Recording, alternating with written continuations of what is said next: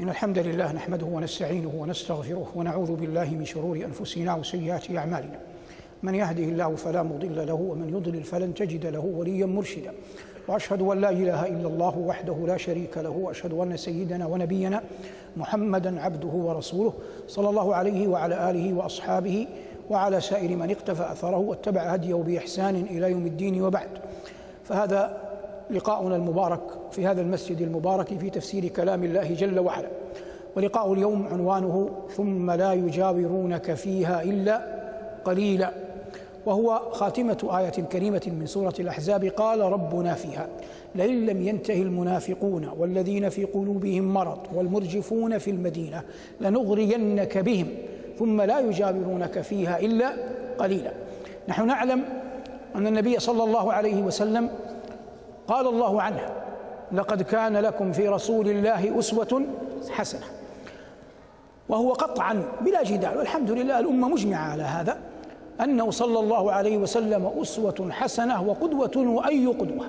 لكن حتى يتحقق كونه قدوة فإنه لا بد أن يعيش في مجتمع بشري مثل الذي نعيش فيه. حتى نقتدي به صلى الله عليه وسلم في أفعاله وأقواله. لا بد أن يكون الزمان والمكان الذي يعيش فيه أصله هذا تتأسى به صلى الله عليه وسلم. فهو عليه الصلاة والسلام عاش في المدينة.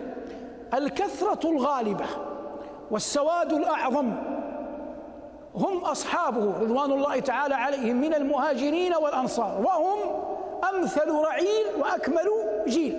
لكن كان في المدينة غيرهم إما منافق وإما مريض قلب وإما مرجف وإما ضعيف إيمان يوجد. ويوجد يهود ويوجد نصارى وإن كان النصارى قلة. فتعامل صلى الله عليه وسلم مع الجميع كله.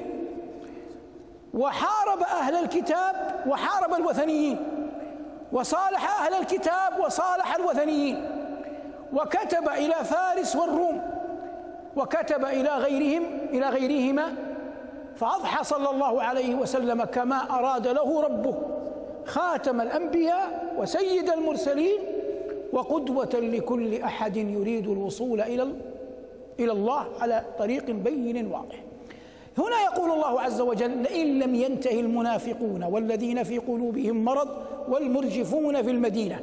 الآن أنا أسألكم كم صفة؟ كم وصف؟ ثلاث. هل هي ثلاث أوصاف لشخص واحد لأمة واحدة لقوم فئة واحدة أو هم فئات عدة؟ بكل قال العلماء. قال بعض العلماء هذه أوصاف لفئة معينة. اجتمع فيهم النفاق ومرض القلب والإرجاف. وقال آخرون لا. هناك منافقون يكيدون كيدا في السر. وهناك مرضى قلوب لهم تعلق بالفجور بالنساء بما يتعلق بالمرأة. ولهذا قال الله عنهم في قلوبهم مرض. وهناك أقوام أبغضوا ما يكون للأمة على يدي النبي صلى الله عليه وسلم فيرجفون في الناس بأخبار وأقاويل حتى تنزع ثقة الناس في نبيهم صلى الله عليه وسلم. وهذا أرجح الأقوال ومال إليه أبو حيان الأندلسي رحمه الله في البحر المحيط وبه أقول. واضح الآن؟ فربنا عز وجل يقول لئن لم ينتهي. اللام هذه موطئة للقسم عند النحويين. إن أداة شرط. ينتهي فعل الشرط مجزوم علامة جزمه حذف حرف العلة فهي مكتوبة في القرآن من غير ياء. لئن لم ينتهي. الها ثم تقف تحتها كسرة لأنها فعل الشرط مجزوم. لئن لم ينتهي المنافقون عن كيدهم. والذين في قلوبهم مرض عن فجورهم والمرجفون في المدينة عن أقاويلهم وأخبارهم التي يضعضعون بها الناس. الإرجاف والاضطراب. الله عز وجل يقول الراجفة. ما الراجفة؟ ترجف بالأرض. يقال رجفة يعني اضطراب. واضح الآن؟ والأول يقول أتاك المرجفون بأمر غيب على دهش وجئتك باليقين. يعني يأتونك بأخبار ملفقة غير صحيحة. أما أنا أتيتك باليقين وهذا لشاعر جاهلي. والمقصود هؤلاء الفئام الثلاثة كانوا موجودين في المدينة يعيشون فيها. والإرجاف يقع في كل عصر ومصر. لكن حق على الناس ألا يصغوا للمرجفين ألا يصغوا للمرجفين. مثلا بلادنا هذه المباركة فيها ثلاثة مجالس عليا. مجلس الوزراء يرأسه الملك أيده الله ومجلس الشؤون السياسية والأمنية يرأسه ولي العهد ومجلس التنمية الاقتصادية الشؤون الاقتصادية والتنمية ويرأسه ولي ولي العهد وفقهم الله لكل خير. وأعضاء هؤلاء هذه المجالس الثلاث هم رجالات الدولة ولدوا فيها نشأوا فيها ترعرعوا فيها وهم قطعا ليسوا بمعصومين لكنهم يجتهدون فيما يغلب على ظنهم مما يصلهم من طرائق وأخبار مما فيه مصلحة البلاد والعباد. فحقهم علينا أن ندعو الله لهم بالتوفيق وأن نسأل الله لهم التأييد. ولو قدر أن أحدنا غلب على ظني وهو من أهل الاختصاص في الشيء الذي ينقده أن أمرا ما غير حسن فإنه بإمكانه أن يصل إليهم بطريقة أو بأخرى ثم يخبرهم فيسمع منهم. إما أن يكون قد أزالوا الشبهة عنه وإما أن يرضوا ما قدمه من نصح لهم. فينتهي بذلك كل ما يقع في الذهن من لبس. ما صنيع المرجفين؟ يأتون للناس فيقولون أقاويل. إما شيئا صغيرا يعظموه وإما باطلا يقدموه في صورة حق وإما كذبا يخترقونه وإما شخصا يثيرون حوله أقاويل حتى يفقد ثقة الناس به. وهذا صنيع المرجفين في الأرض منذ أن كان. لكن ينبغي على المؤمن أن يعلم أن القرآن ما توعدهم هذا الوعد هذا الوعيد إلا لعظيم ضررهم على الناس. فالله عز وجل يقول لنبيه لنغرينك بهم. معنى لنغرينك بهم لنسلطنك عليهم. ثم لا يجاورونك فيها إلا قليلا. حتى تفهم معنى الآية. هؤلاء المنافقون والمرجفون والذين في قلوبهم مرض الذين كانوا في زمن النبوة. عندما يقول الله لنبيه لنغرينك بهم. قلنا ما معنى نغرينك بهم؟ نسلطكم نسلطك عليهم. كيف يسلط عليهم؟ يقيم عليهم الحدود تجري عليهم الأحكام. هم عندما تجري عليهم الأحكام فالمنافق إذا أخذ وحبس والذي يدعو إلى الفجور إذا أخذ وجلد والمرجف إذا أخذ وعزر سيضيق ضرعا بالحياة أين في المدينة فيضطر لأن يجلو عنها ويتركها. فهذا معنى قول الله عز وجل ثم لا يجاورونك فيها إلا قليلا. أي قليل منهم من يصبر على تسلطك عليهم فيبقى في المدينة ويرضى بالسجن والتعزير دون أن يتركها. وإلا السواد الأعظم لو أنك ضيقت عليهم لن يبقوا فيها. والله عز وجل ما قال هذا الوعيد في حقهم إلا لعظيم جرمهم على البلاد والعباد ولما لهم من أثر في الناس. فحذر الله عز وجل من المنافقين الذين يبطنون غير ما يظهرون وحذر الله عز وجل من مرضى القلوب الذين يسوقون الأمة إلى الفجور والخنا والخلاعة وحذر الله عز وجل من المرجفين الذين يقولون في الناس أقاويل وأخبار يوهمون فيها أن العباد والبلاد قربت من المهالك قربت من الضياع قربت من الانكسار. كل ذلك يضعضع ثقة الناس في ولاة أمرهم في علمائهم في غيرهم وكل ذلك مذموم شرعا بكلام الله وكلام رسوله صلى الله عليه وسلم. معاوية رضي الله تعالى عنه وأرضاه كان رجل دولة بمعنى الكلمة وإن كان في نزاعه مع علي الحق كله مع علي من جميع جوانبه. لكنه من حيث الجملة كان رجل دولة هو رضي الله عنه. لما ولى عمرو بن العاص مصر قال إني موصيك. قال عمرو وهو عمرو في دهائه. قال أسمع.